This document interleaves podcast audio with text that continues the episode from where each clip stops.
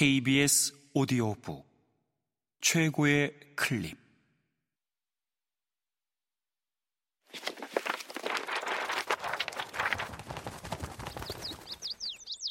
KBS 오디오북. 밀레니엄 피플. 제이지 벨러드 지음. 박영재 읽음 1. 첼시 마리나의 반란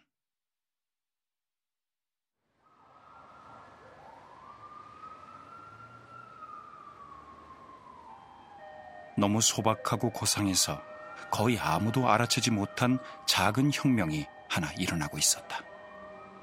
나는 버려진 영화 촬영장을 방문한 손님처럼 첼시 마리나의 입구에 서서 킹스로에서 들려오는 아침의 차량 행렬 소리에 마음을 안정시켜주는 자동차 라디오와 구급차 사이렌의 곡조에 귀를 기울였다. 정문의 수의실 너머에는 휑하니 빈 주택단지의 거리가 배경음악을 제거한 종말의 세상 같은 풍경이 펼쳐졌다. 발코니마다 투쟁 현수막이 늘어져 있었고 열대가량의 전복된 차량과 최소 두 채의 전소된 주택이 눈에 들어왔다.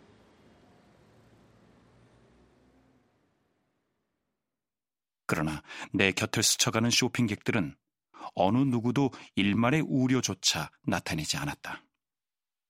이번에도 첼시 놈들이 통제불능이 될 지경으로 파티를 벌이고는 아직 술이 깨지 않아 그 사실조차 깨닫지 못하고 있다고 여기는 모양이었다.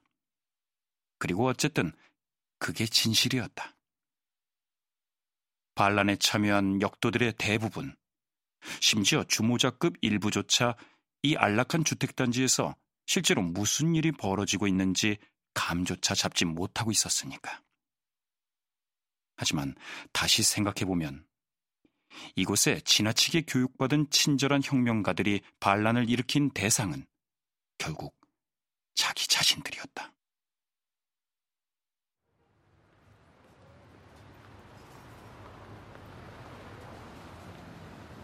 심지어 나조차도 정확히 무슨 일이 벌어지는지 파악하지 못하고 있었다.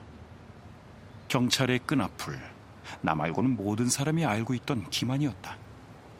경찰의 끄나풀로서 첼시 마리나에 잠입한 숙련된 심리학자인 나 데이비드 마컴조차도.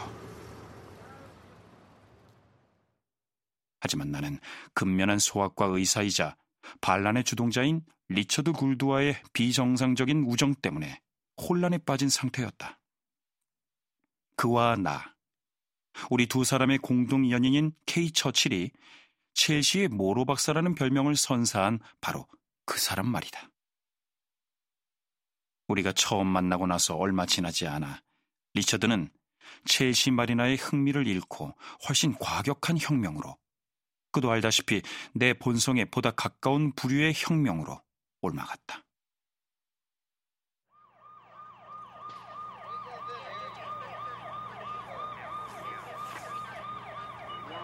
나는 단지의 킹스로 쪽 출입구를 봉쇄하고 있는 범죄 현장 테이프 앞으로 다가갔어. 내무장관이 도착하기를 기다리는 두 명의 경관에게 내 출입증을 보여주었다. 꽃집 배달 차량의 운전사가 조수석에 놓인 커다란 칼라 꽃다발을 가리키며 그들과 말다툼을 벌이는 중이었다. 나는 단지 거주민 중 한 사람이 이를테면 행복한 결혼 생활을 영위하던 사무 변호사나 광고 대행사 임원이 혁명에 너무 바빠서 아내의 생일 꽃다발 배달을 취소하는 일을 잊었으리라 짐작했다. 경관들은 꿈쩍도 않고 버티고 서서 운전사가 들어가지 못하도록 막았다. 그들은 한때 법 질서를 준수하던 공동체에 뭔가 끔찍하게 수상쩍은 일이 벌어지고 있음을 감지하고 있었다. 강요와 수행원들이 몸소 방문해야 할 만한 그런 일이 말이다.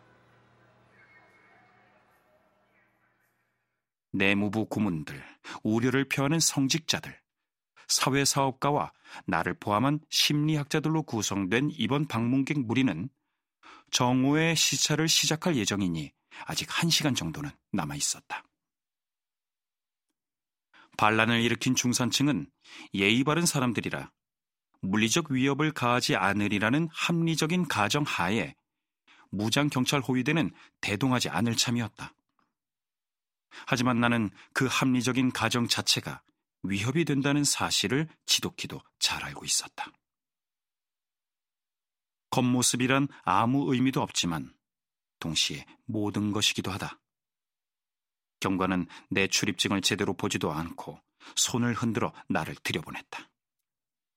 후줄근한 청바지를 입은 어머니들의 논리정연한 장광설에 시달려온 그들은 내 세련된 헤어스타일과 BBC급 화장술과 보랏빛이 섞인 회색 정장과 일광용 매트에서 태운 살갗을 보고 첼시 마리나의 원주민이 아니라고 확신한 것이었다. 이곳의 주민들은 뜨내기 텔레비전 권위자나 화상회의와 공항 세미나의 수상적인 세계에서 온 지식 소매상처럼 보이느니 차라리 죽음을 택할 이들이니까. 그러나 이 정장은 변장의 일부였다. 찢어진 가죽 재킷과 데님 바지를 쓰레기통에 쑤셔놓고 6개월 만에 꺼내 입은 것이었다. 나는 경관의 짐작보다 훨씬 기운차게 몸을 놀려 가볍게 범죄 현장 테이프를 뛰어넘었다. 내무장관이 테러 행위라 칭한 일련의 활동 덕분에 수년 동안 공항 라운지와 호텔 아트리움을 오가며 말랑말랑해진 게으른 육신은 금세 활력을 되찾았다. 심지어 모든 것을 용인하며 절대 놀라지 않는 아내 셀리마저 경찰이나 경비원들과 실랑이를 벌이다 생긴 상처를 세다 말고 내 팔뚝의 근육에 감탄할 정도였다.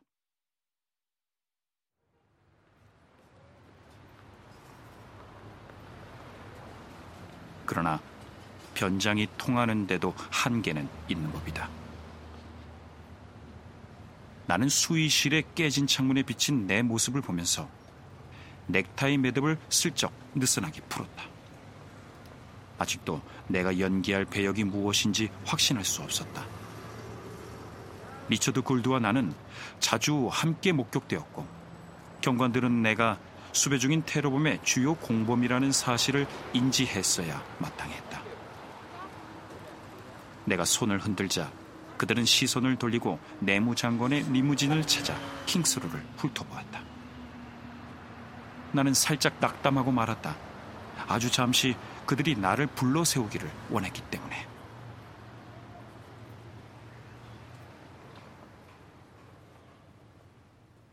20여 년 전에 건설된 이후 처음으로 텅 비어버린 첼시 마리나의 거리가 내 앞에 펼쳐져 있었다. 전체 주민이 사라진 단지에는 마치 도심의 자연보호 구역 같은 정적의 공간만 남았다. 편안한 부엌과 허브 정원과 책이 가득한 거실을 뒤로 한 채 800여 가구가 이곳을 탈출했다. 그들 모두가 조금도 후회하지 않고 자기 자신을 그리고 한때 자신이 가졌던 신념을 배반해 버렸다.